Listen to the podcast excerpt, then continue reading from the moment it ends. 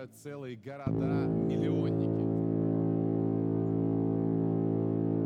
Итак, в данный момент география распространения вируса такова. За пределами Китая больше всего заразившихся в Таиланде.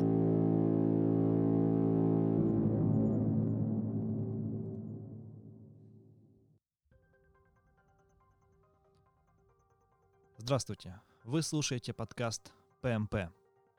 Я думаю, каждый из вас уже слышал новости про смертельный коронавирус. Именно этой теме и посвятим наш разговор. Почему так опасен вирус? Как избежать заражения? И в чем трудности лечения и создания вакцины? Для того, чтобы разговор был интересным, я пришел на кафедру микробиологии и вирусологии. Гость нашего подкаста Юрий Николаевич Маслов, доктор медицинских наук, профессор.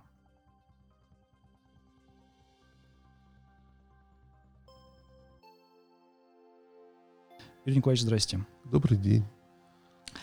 Вот, а, мы подготовили пару вопросов, которые считаем основополагающими. И, во-первых, э, чтобы познакомить гостей вообще с вирусами, а конкретно с коронавирусом, вот, э, расскажите вообще, что такое коронавирус?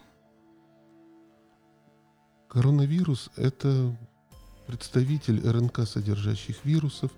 Он занимает отдельное положение в систематике этих микроорганизмов.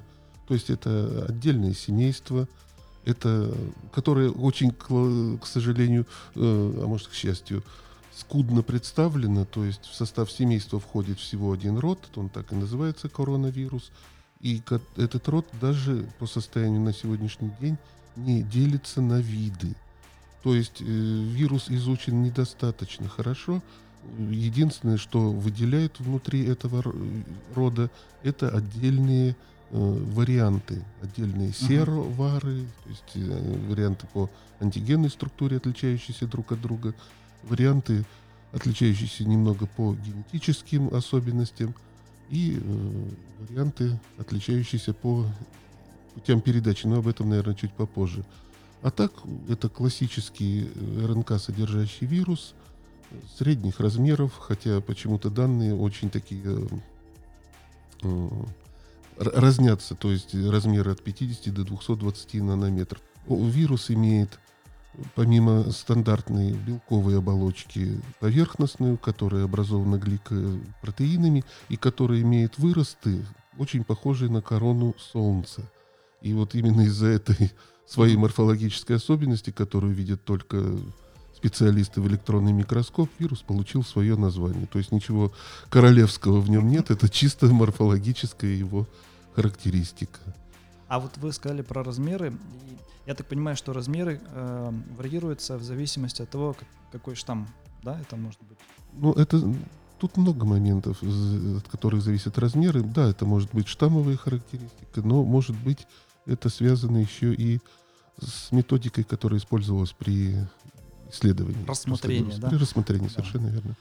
Вот еще сразу такой вопрос тогда. Вот мы говорим то, что э, вирусов, э, вир, коронавируса несколько э, вариантов. вариантов бывает, но получается м, тот вирус, который поражает именно человека, вот таких э, видов сколько? Потому что я, насколько я знаю, то, что есть вирусы, которые там могут поражать э, животных, там крупный рогатый скот, птиц, но они были совершенно не опасны для человека. Какие данные на сегодняшний день есть о том, а, какие, э, сколько видов вообще опасных для человека, которые уже удалось выявить? Вот нет, пока нет видов, э, я уже да. повторюсь штамм, только, ну, да, да. штамм, штамм или варианты, так лучше оперировать этими понятиями.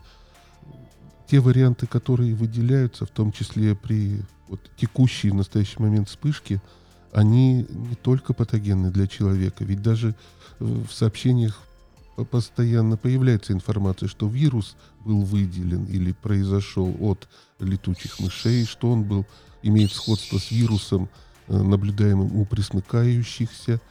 То есть э, коронавирус, как и многие другие вирусы, это универсальный паразит. Он может поражать организмы различных живот, животных, представителей фауны. И нельзя говорить пока, во всяком случае, о чисто патогенных для человека антропогенных, если можно так выразиться, э, вариантах вируса, э, относящихся к корона. Ну вот и мы тогда, получается, э, плавно подходим к такому вопросу, который звучит как, вот, а как вообще появляются вот эти новые виды э, штаммов, да, вирусов, э, которые становятся настолько, э, я так понимаю, вирулентными, да, для Да, да, человека. совершенно. Я вот насколько понял, то, что вот э, изучая вот материалы э, про коронавирус, у у меня пока в понимании, что, допустим, э, есть э, э, штаммы, которые могут находиться там в человеке, а есть штаммы, которые, допустим, находились э, ну, в крупном рогатом э, скоту. И когда там человек там длительное время контактирует там с животными, допустим, на ферме, то возможно э, проникновение вируса э, вдруг в разные организмы вот в эти, и там происходит так называемая рекомбинация генов, и когда вот там, там переплелись, там, создали что-то новое, тогда появляется что-то э, уникальный, новый э, штамм вируса, который уже имеет э, различные характеристики, уже может Нов- новые характеристики. новые да, Ладно, характеристики, которые уже совершенно по-другому может влиять на человека там, и поражать. Там. Вы уже половину ответа, в общем-то, в своем вопросе так сформулировали. Ну, прежде всего, надо сказать, что мы очень мало знаем о микромире.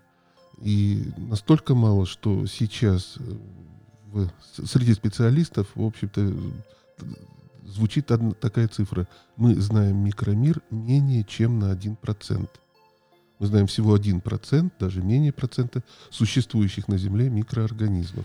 Получается, космос мы не знаем, и микромир мы тоже не Тоже знаем. не знаю.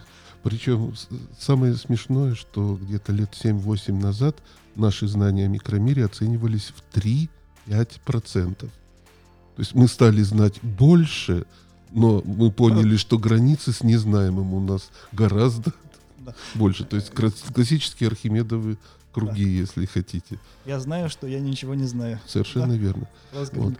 Поэтому первый вариант, откуда приходят новые варианты вируса, они приходят из окружающей нас среды, просто мы их до сих пор не видели, не слышали и не э, регистрировали. Вот. Это первый вариант. Второй вариант – это действительно высокая изменчивость вируса. Потому что вирусы, как и все микроорганизмы, изменяются с э, жуткой, с, точ- с нашей точки зрения, частотой. Э, Они живут на несколько порядков быстрее нас, эволюционируют, соответственно, быстрее нас. Ну, здесь есть несколько механизмов э, вот этих, этой изменчивости. Во-первых, это изменение собственной структуры, собственной нуклеиновой кислоты вируса. Применительно к э, коронавирусу, здесь прежде всего речь идет о том, что могут возникать мутации. Мутации э, за счет того, что э, фермент, который обеспечивает репродукцию, удвоение генетического материала, он не совсем типичный для живого мира на нашей планете. Это РНК-зависимая РНК-полимераза, которая очень часто ошибается. То есть просто не точно копирует э, нить, с которой она снимает информацию.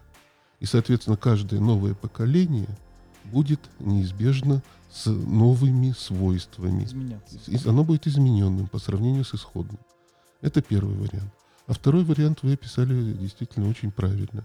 И Есть такое понятие, как рекомбинации, когда два вируса родственных э, оказываются в одной клетке, и их репродукция начинается одновременно, возникают два варианта э, генетической информации. Вирусы могут поменяться какими-то своими э, генетическими элементами, и возникнуть могут новые Ну, если комбинации, новые по-простому, варианты. Я тебе дам свою футболку, ты мне свои шорты, Примерно надели, и мы так. всё совершенно по-разному Примерно одеты. так. Ну, гораздо легче и чаще такие процессы происходят у вирусов, у которых э, геном фрагментированный, который состоит из кусочков. Вот тогда это происходит с ужасающей А это, частотой. нап- Это например, вирус гриппа. А. Это вирус гриппа. У него геном состоит из восьми фрагментов РНК.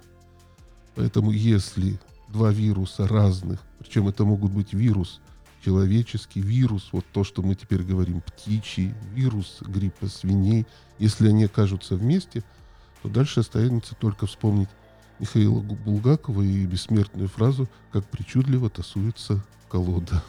Потому что на выходе можно получить совершенно различные комбинации сочетания генов. Точно такими же свойствами комбинировать свои геномы обладают вирусы геморрагических лихорадок. Например, не чуждая теперь нам, есть лихорад, геморрагическая лихорадка, которая называется Конго-Крым. У нее, возбудителя этой лихорадки, геном состоит из трех фрагментов, поэтому тоже могут происходить изменения генетических структур. То есть, когда говорят про а, высокую изменчивость коронавируса, то это как бы еще не самая высокая изменчивость, это которая еще, существует в мире. То есть вирус верно. гриппа, он в десятки раз сильнее может. Да, он активнее в этом плане. И, наконец, не исключают вирусологи еще один вариант, когда в одной клетке оказываются вирусы разных видов, но близких друг к другу. Тогда могут возникнуть э, существа, которые ну, с древности называют химерами, которые, какими украшали вот, католические храмы э, всегда. Но в данном случае это химеры вирусы, то есть они обладают свойствами двух разных э, своих предшественников. Чаще всего, конечно, такие варианты оказываются нежизнеспособными, но природа, в общем-то, неистощима на выдумки, и как раз здесь могут получаться неожиданные, в том числе и высокопатогенные для человека или для каких-то иных существ э, варианты Вы когда, вот, кстати, стали говорить про химер, я сразу вспомнил новость, которую тоже так э, активно обсуждали, что ученые в Антарктике, в Арктике или в Антарктике, ну, в общем, так. пробурили э, шахту там длиной несколько километров, и на этой глубине смогли найти 28, если не ошибаюсь, новых, ранее неизученных форм э, вирусов. И как бы вот, мне кажется, высокая доля может там найти такое, то, что как бы обладает сверхсмертельными характеристиками для человечества. Безусловно, да, потому что вот, э, в исторических э, хрониках, статьях, скажем так, исторического плана э, иногда фигурируют заболевания, которых, о которых мы сейчас не можем даже составить представление, составить картины, что это было, исходя из наших знаний. То есть получается, как будто в древности существовали иные инфекции, которые были, но которые исчезли. Ну, по большому счету, так глубоко бурить не обязательно, потому что, э, ну, это, как не смешно, это э, результаты исследований еще советских вирусологов, когда они, Институт Гамалеи провел экспедицию по арктическим островам э, в свое время, нашего, значит, вот побережья Северного Ледовитого океана, там в Э, колониях вот этих птиц, ну, наверное, представляете, вот эти скалы, значит, бесчисленные там тысячи, из тысяч состоящие, значит, э, колонии Кайр, которые сидят на этих, значит, выступах скал, там высиживают своих птенцов, ссорятся, ругаются. Э, вот они живут плотнейшей популяцией, они живут вместе со своими паразитами, клещами различными. И в их популяциях ученые нашли семь новых вирусов.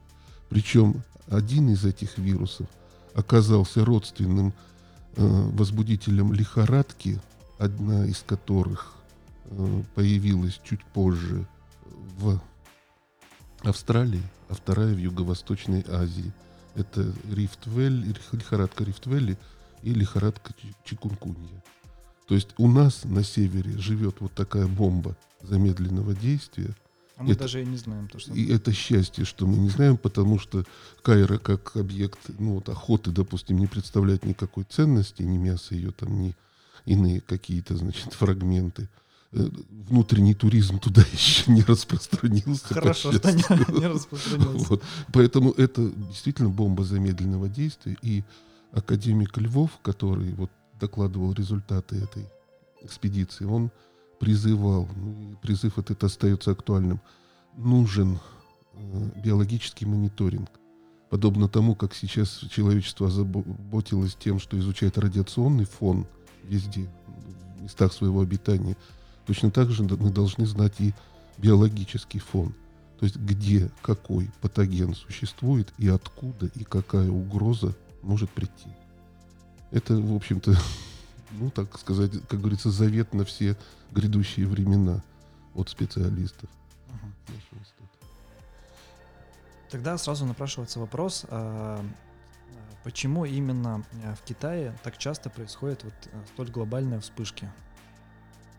Ну, Вот у меня э, я, я тоже понял. и- есть вот э, как бы предположение, которое, в принципе, я и нашел отражение э, в средствах массовой информации, что китайцы любят есть э, мясо экзотических животных, у них есть большие там мясные рынки, где они там вот этим свежим мясом сам, самых разных там животных там торгуют, активно едят это и В том числе, очевидно, и не очень интенсивно, так сказать, обрабатывая термически, да? да, нарушая, э, нарушая там э, Санитарные. Сани- санитарные нормы, да. И э, это мо- могло быть одной из причин, а почему Ну, такая вспышка. исключить нельзя этот момент, но даже Или вот просто как бы они совершенно, может, случайно вот как бы ну, подошли к такой биологической бомбе, которая там...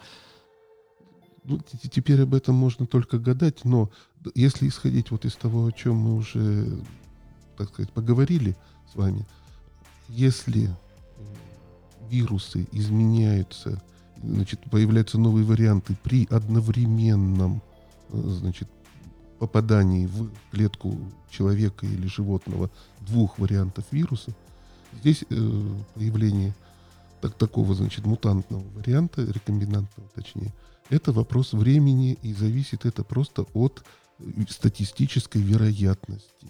а, от плотности населения, Чем от плотности, совершенно верно, животноводства и сельского хозяйства. И, соответственно, какая страна сравнится с Китаем по вероятности этого события? Не Андорра ведь, в конце концов, какая-нибудь, где Не Монголия точно. ни Монголия, ни наше северное побережье, где э, там Низкая од- плотность населения. низкая плотность крайней населения. То есть здесь этот момент важен, я считаю. Не надо уж так. Это все к их астрономическим особенностям. Ну, можно, наверное, связать, можно. Нельзя исключить. Но, кстати говоря, нельзя сказать, что именно в Китае появляются новые варианты возбудителей, потому что все-таки как-то так чаще звучит прар- прародина, так сказать, человечества, африканский континент. Э, Азия, она как бы вся э, за- заинтересована в том, не заинтересована, она участвует в том, что появляются новые варианты вируса. И если уж, чтобы далеко не уходить от сегодняшней нашей темы, коронавирус, предыдущая вспышка, это был так называемый МЕРС, ближневосточный респираторный синдром. Ну, там первые две буквы МЕ, это Middle East, соответственно Мгм. ближневосточный респираторный синдром. Он появился, если я правильно помню, в 2012 году. К слову сказать, точно так же били в барабаны и трубили в трубы журналисты всех стран, и точно так же значит, э, начинались противоэпидемические мероприятия, но тогдашний министр здравоохранения Вероника Скворцова как-то так резко, ну, так четко, правильнее сказать, осадила э, поднимающуюся волну. Она сказала, ну, что такое ближневосточный синдром? Это вирусная респираторная инфекция со смертностью в пределах 10%. То же самое наблюдаем, мы наблюдаем при токсическом гриппе. Противоэпидемические мероприятия ну, гарантируют, там, так сказать, надежно защищают население Российской Федерации от этой инфекции. Ну, собственно, что потом и произошло. Только на страницах изданий остались следы от ближневосточного респираторного синдрома. Ну, то есть я правильно понимаю, что вот э, вся эта шумиха вокруг э, коронавируса, она ну, чересчур раздута? Или все-таки опасность такого общемирового масштаба э, существует, что... Опасность это существует, и Или она сто- настолько же как бы опасна, насколько и распространение там, обычного гриппа, который... совершенно верно, совершенно верно. Здесь любая вирусная инфекция потенциальную угрозу в себе несет. И мы ведь не видим будущего. Мы не знаем, заглохнет ли вот эта вспышка где-то в китайских провинциях. Или она распространится на весь азиатский, там, евразийский континент и пойдет дальше.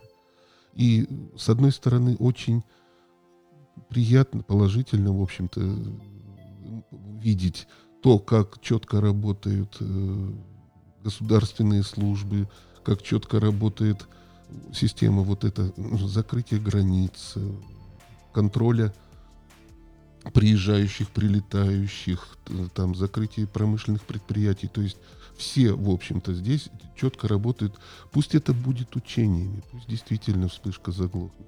Но то, как отработаны противоэпидемические мероприятия, это, в общем-то, в любом случае полезный опыт человечеству, каждой стране на будущее. А что касается, нет ли здесь раздутости, есть э, такая известная поговорка, у каждого плута свой расчет.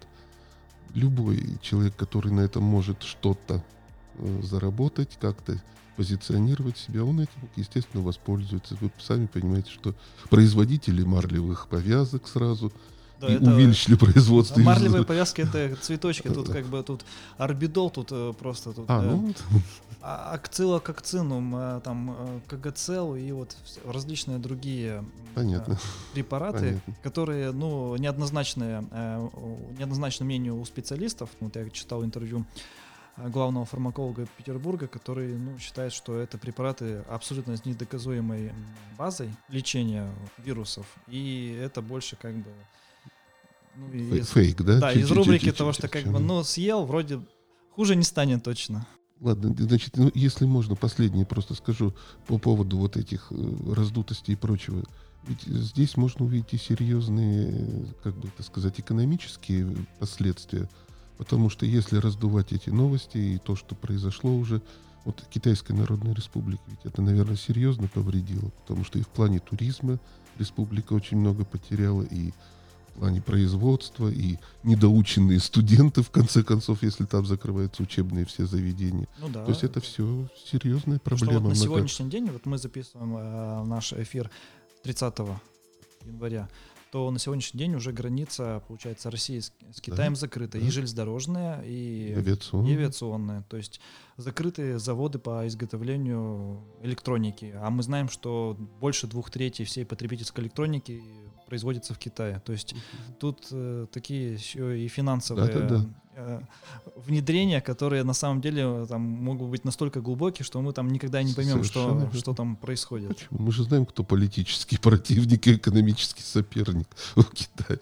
Так, вот тогда появляется как бы тут э, теория заговора, а может это вот как бы друзья, наши партнеры там под предводительством Трампа там создали специальный вирус, который это тоже исключить, наверное, нельзя, по крайней мере, так, пока на уровне, ну, вот нашего с вами разговора. Потом это, когда-нибудь наши потомки да. услышат, и там лет через 200, там, может быть, скроют архивы, и там выяснится, что там. Что-то, что что-то было.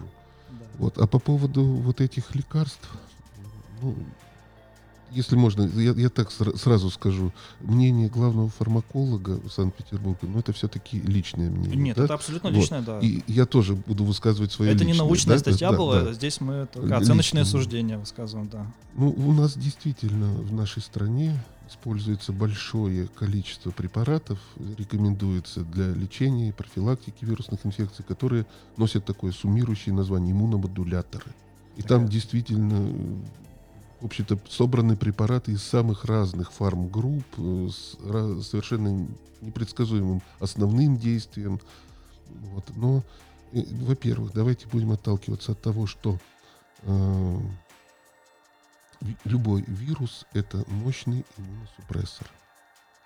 Это мощнейший иммуносупрессор. Поэтому вирус, э, помимо того, что собственными своими действиями разрушает ткани – и, соответственно, вызывает воспалительный процесс, он открывает дорогу вторичной инфекции. И поэтому э, препараты, которые нормализуют, повышают уровень тонуса иммунного, иммунной системы, это, в общем-то, ну, так вот, патогенетически то, что должно быть. То есть по их применению оно ну, как бы обосновано, Профил... патоген... да. патогенетически. Профилактирует присоединение вот, вторичные. Да. Что касается вот того, что у нас применяется их много, а они с недоказанной активностью, для этого, да, действительно нужны серьезные, многоцентровые, как сейчас это называется, Двойные, Э, Да, а слепые, сли- плацебо слепые, плацебо, так, потом еще как они, рандомизированные исследования, которые никто не проводит.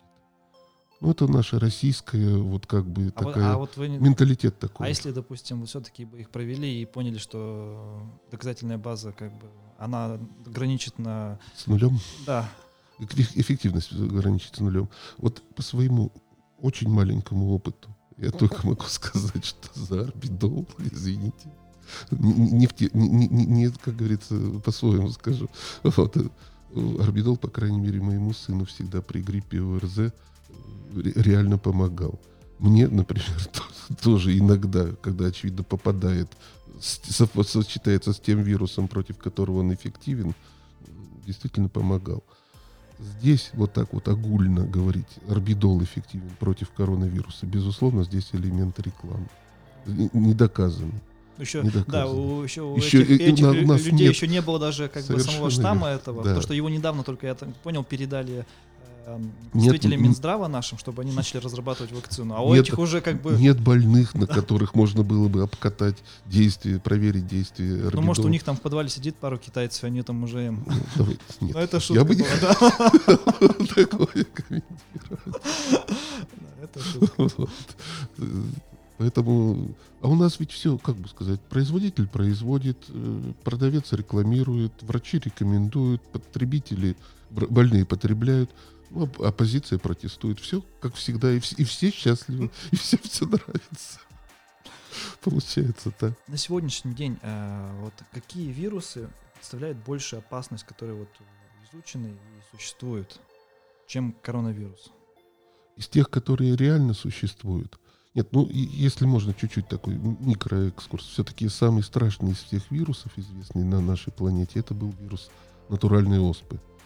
Слава богу, что он исчез с лица Земли.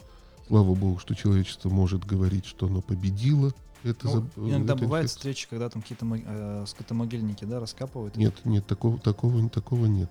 Сейчас другая беда, в общем-то, появляется на, так сказать, страницах.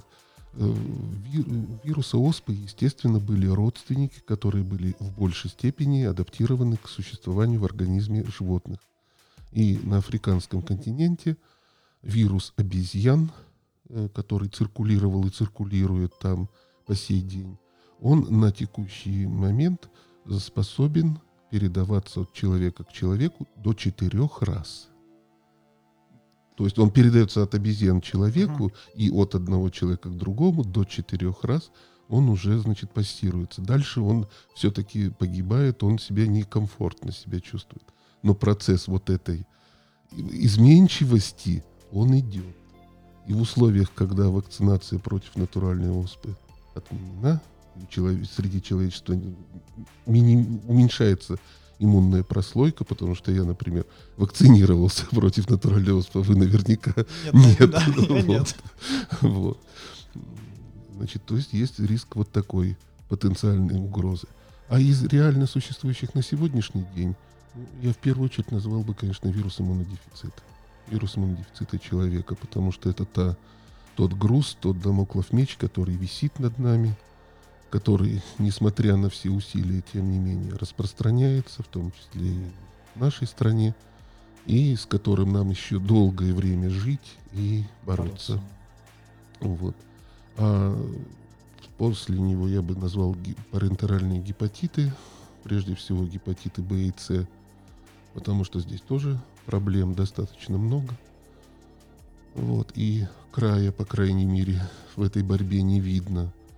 Ну и вирусы, пожалуй, пожалуй, те вирусы, которые несут угрозу онкогенеза, то есть опухолевого перерождения. То есть это вирусы типа э, папилломы, вирусы папилломы человека. Вот. Есть и другие, но они уже, понимаете, они локальные все-таки. То есть, если вот э, погрузиться в суть, э, вот я бы на что обратил внимание, то есть сейчас там вот говорят, то, что коронавирус там погибло там, ну, на сегодняшний день там около там 100 человек. Но вы представьте себе только, сколько человек погибло от, Гепатит От гепатита. от ВИЧ. от верно. Это просто миллион- миллионы. Несопоставимые И цифры. как бы об этих вирусах так не кричат почему-то.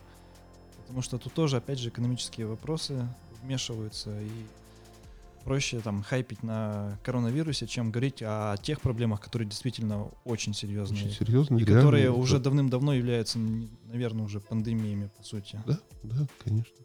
Абсолютно Такими правы. затяжными. Мгм. Вот. Но мы все-таки вернемся к коронавирусу. И э, такой вопрос: э, а как защититься вообще от того, что как не заразиться коронавирусом? Вот я иду по улице, вижу там впереди меня идет китаец, который чихает. Что делать? Бежать? Понятно. Ну, прежде всего, давайте значит, та- таким образом сразу обозначим э, вопросы профилактики. На текущий момент нет э, средств специфической терапии какой-то и нет средств специ- специфической профилактики. То есть нет лекарственных препаратов против коронавируса и нет вакцин. На момент монтажа э, этого подкаста э, Министерство здравоохранения Российской Федерации э, выпустило временные методические рекомендации по профилактике, диагностике и лечению новой коронавирусной инфекции NCOV. Основные тезисы. В настоящее время отсутствуют рекомендации по этиотропной терапии с позиции доказательной медицины для лечения коронавирусной инфекции NCOV. В качестве препарата противовирусного действия, имеющего достаточно широкий спектр, у взрослых может быть использован, использован препарат рибоверин. Также по анализу литературных данных по клиническому опыту ведения больных с атипичной пневмонией на примере SARS и MERS, о чем мы уже ранее упоминали, эффективными могут быть э, комбинации с препаратами лапиновир и ритоновир. Также э, были проведены исследования инвитро э, в отношении э, инфекции MERS с использованием интерферона типа 1. И э, самую сильную ингибирующую активность прояви- проявил интерферон бета. Это то, что э, есть э, разделе лечения э, во временных методических рекомендациях. Поэтому, соответственно, все сводится к тому, что называется неспецифическая профилактика. Вот. Коронавирусы различают по путям передачи, как будто есть различия между штаммами, передающимися аэрогенно, воздушно-капельным преимущественно путем, и фекально, через фекально-оральный механизм, то есть Контактный. Контактно-бытовой, да, алиментарный, водный. Вот. Поэтому, если речь идет о защите органов дыхания, то здесь единственное, что можно реально сделать, это марлевую повязку. Ну, маска Ну, поможет то есть, то есть помочь. маску, да, маску совершенно верно. Это я так по старинке что-то назвал. То есть на- на- ношение масок, это проветривание помещений, это не посещать места со большим скоплением людей, если будет угроза. Ну, то есть все то, что И любой... пить бутылированную воду, наверное. Ну, а вот что это- касается, это уже да, когда это вот, бычаги- когда речь идет, нет, а когда речь идет о передаче фекально, через фекально-оральный механизм, то это совершенно верно качественная вода, значит, безвредная, это термообработка продуктов питания, ну и личная гигиена, потому что про все, про все инфекции, которые э, передаются через фекально-оральный механизм, не зря давным-давно говорят, что это болезнь грязных рук. Поэтому мойте руки перед... Да. Ну, есть Ты такая, есть такая, ну, такая микробиологическая, эпидемиологическая, значит, за- задачка для, для каждого. Значит, просто каждый человек может ответить на вопрос, сколько раз в день вы моете руки? Вот э, ответ правильный такой. Если эта цифра однозначная, то ваши, уровень вашей личной гигиены не дотягивает до нормального требуемого, потому что, ну, сами сосчитаете, да, перед каждым приемом пищи, после каждого посещения туалета и так далее, ну, приходя с улицы, надо, в общем-то, не забывать об этом. И получается, вот а насколько вирус вообще устойчив во внешней среде? Коронавирус, ну, по Ну, крайней мы, мере, не по- мы про коронавирус, я так понимаю, сейчас вот, вот который новый штамм, штамм существует, мы про него много чего знаем, но Много вообще знаем, как бы да. подобные к э, РНК содержащие вирусы. они не отличаются высокой устойчивостью. Поэтому здесь, э, вот опять же, выступают на первый план э, вот эти моменты скученности, интенсивности контактов, быстроты э, вот этой передачи от одного от э, источника к чувствительному человеку. Как можно на сегодняшний день вообще лечиться и от чего будет зависеть исход э, позитивный. Ну, что касается заболеваний, то, собственно, уже возникшего заболевания, так немножко в телеинтервью наших там руководителей звучало, что проводится полноценная, традиционная, как-то даже было сказано один раз, э, патогенетическая терапия, симптоматическая терапия, и, в общем-то, этого вполне достаточно для купирования ну, вот этого острого состояния. Вот. Что касается исхода, да, видим, что определенный процент летального исхода имеет место быть. Ну, каждый раз, когда параллели дают цифры общего числа заболевших и числа погибших, в общем-то, я мысленно пытаюсь прикинуть даже, какой процент летальности на текущий день, хотя я понимаю, что это не совсем корректно, потому что заболевших всегда чуть больше. Ну, а... На сегодняшний день даже существует э, интерактивная карта вообще, да? где в не реальном времени, угу. в реальном времени отображается количество э, реконвалесцентов, то есть кого удалось вылечить, сколько человек э, погибло Погиб? и угу. вообще какая примерно э, количество человек, которые сейчас... И э, что там? Если вот давайте мы сейчас, я прямо сейчас вот на данный момент открою. Э, вылеченных на, на 30 января 2020 года 133 человека, э, э, погибших уже от вируса 170 человек, а общее количество зараженных 7783 человека. Вот, это, вот такие цифры приводит вот эта вот интерактивная карта. И, то есть вирус уже э, распространился ну, практически по всем континентам. То есть есть по одному... Какое-то очень маленькое число выздоровевших, как-то очень вот. подозрительно маленькое. Ну, хотя говоря. сейчас активно идет создание вакцины. Вот на, сегодняшний день, опять же, если смотреть новости, уже китайское правительство уже за 48 часов построили госпиталь на тысячу человек. Ну, госпиталь построить можно, вакцину за 48 ну, госпиталь часов. построить за 48 часов, вы просто представьте в условиях Российской Федерации. Иногда не могут э, восстановить там, больницу там, за, Годами. за несколько лет. Что касается создания вакцины, безусловно, это правильная работа, правильное направление, потому что вакцинация это действительно способ создать иммунную прослойку, которая затормозит продвижение вируса гораздо лучше, чем закрытые границы и термометрия пассажиров в самолетах. Вот. То есть э, создать иммунную такой препарат, э, вакцинный препарат с хорошей иммуногенностью при современном развитии технологий, в общем-то, вполне реально сделать его достаточно быстро. Единственная проблема, ну это так, как говорится, в плане черных пророчеств, значит, состоит в том, что за то время, пока будет создаваться вакцина, вирус ведь опять же может уйти вперед. Он может чуть-чуть измениться, и, не дай бог, изменится его антигенная специфичность. Тогда вакцина скажется не совсем да, эффективной. Вот. Или выйдут на передний план другие варианты вируса как раз. То есть произойдет своего рода, рода отбор. Выйдут другие штаммы, которые отличаются по своей антигенной структуре. Но, тем не менее, это правильное направление, и Здесь просто лишний раз хочется подчеркнуть, что вот это мощное в нашей стране антипрививочное лобби, оно, конечно... Ни к чему хорошего. Ни, ни к чему хорошему никого не, так сказать, приведет. И в данном случае нужно доверять все-таки медицине, доверять производителям вакцин, потому что они пекутся прежде всего, они работают на благо человечества, для здоровья человечества. И в конце э, нашего уже выпуска хотелось бы развенчать мифы, которые сегодня сформировались уже вокруг коронавируса. Так. И один из них, э, ну, очень много количества людей, особенно молодежи, пользуются Алиэкспрессом. Это посылки различные из Китая. И насколько реально заразиться через посылку из Китая, когда, если там заказал себе наушники, телефон, реально ли вообще такое? Даже хоть гипотетически. Гипотетически. В среднем, потому что мы представляем, что посылка идет, ну, не меньше, наверное, двух недель. Сможет ли вирус э, устоять две недели, там, посылки, приехать и размножиться ну, в организме? Вообще говоря, вряд ли. если честно, на сухой поверхности, то есть не во влажной атмосфере, а именно на сухой чистой поверхности, такой срок вирусу, ну, в общем-то, трудно будет, скажем, пережить. Поэтому, что касается поклонников Алиэкспресс,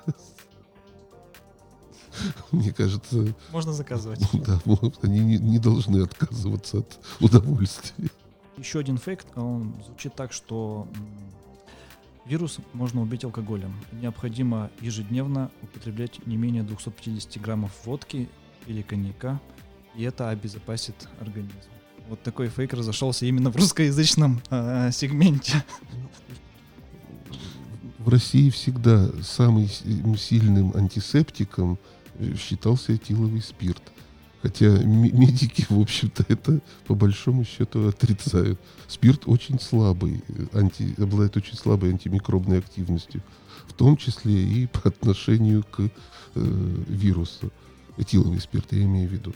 Что же касается спирта, попавшего внутрь, то он превращается там все-таки в более гораздо токсические продукты, которые будут оказывать действие. Вот кетоновые тела, которые Да, в организме да. будут плавать, в этом, мне кажется, токсическим действием больше обладают, Они- чем- вот чем коронавирус соверш- гипотетически. соверш- совершенно верно, я к этому и вел. То есть человек больше навредит себе, гораздо больше.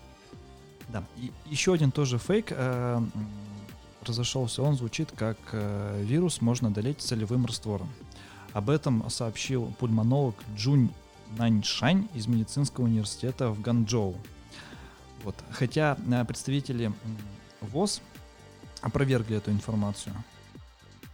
Ну, Мне кажется, что все-таки специалистам с мировым именем надо верить больше, чем Чем э, Отдельному. Джунь Наньшаню. Ну, мне кажется, э, понимаете, в э, действии солевого раствора, то есть, очевидно, гипертонического какого-то, да, раствора, все-таки здесь будет э, антиосмолярное действие, то есть он будет отка- отсасывать воздух, и, воду, извините, воду из э, какой-то То есть клетки. это как бы больше Против гипотетически может быть направлено против именно бактерий, а бактерий. не вирусов. Совершенно да. верно. Совершенно Потому что у, вирусов э, не клеточная Нет, структура. клеточных. Последний э, фейк или не фейк, но вот тем не менее он звучал так, что вирус может передаваться через фрукты. Особенно был э, распространен, э, распространена, распространена информация, что вирус активно распространяется через бананы, которые попадают к нам на там, То есть и п- это подразуме- фейк подразумевает, что вирус находится в бананах, Это я не знаю. Вот тут просто как бы через бананы можно заразиться вирусом, коронавирусом. потому что вот банан как раз относится к тем плодам, которые перед употреблением, извиняюсь, э, ошкуривают. Поэтому единственный вариант, э, если вирус присутствует там, внутри. А внутри он как-то разве может вот, присутствовать? Вот, вот, вот, э, возникает такой, значит, вопрос, а как он попал туда? И даже если представить, что свежими, не дезинфи- продезинфицированными испражнениями удобряли банановую пальму, значит, это нужно представить, что вирус выжил в земле, вирус с э, током, значит, вот этой жидкости по корневой системе достиг плода. Мне кажется, это... Ну, это из- на грани ну, фантастики. да, да. А вот именно если на поверхности банана, он может вот сохраниться и транспортироваться? Там среда, получается, не Не, совсем не- не сухая. совсем сухая, влаж- влажная среда, совершенно верно. Ну, во-первых, бананы, мне кажется, достаточно медленным транспортом доставляются к нам. То есть это суда банановозы, это медленная, коммерчески выгодная скорость. То есть это опять достаточно большой временной промежуток. Ну и в конце концов, почистив банан, наверное, не, не стоит этой же рукой, так сказать, В общем, э, хватать за мякоть. совет такой, вот если как бы- Аккуратно. Да, аккуратненько. И э, кожурку от банана есть не стоит. А что едят? Ну, я не знаю, вдруг кто-то там, вот, вот эти люди, которые там верят, что можно заразиться, может быть, они там, не знаю, заваривают там или что-то, кушают их. Люди не кушайте шкурки от бананов. Я думаю, что мы в целом э, поговорили достаточно обширно о коронавирусе. И, И не только. и не только о коронавирусе. Этот э, эпизод подкаста мы будем завершать. Юрий Николаевич, большое спасибо вам за беседу. Пожалуйста. Я думаю, что мы услышимся еще не один раз в наших будущих подкастах. Ну, С удовольствием, если будет возможность, выскажусь. До свидания.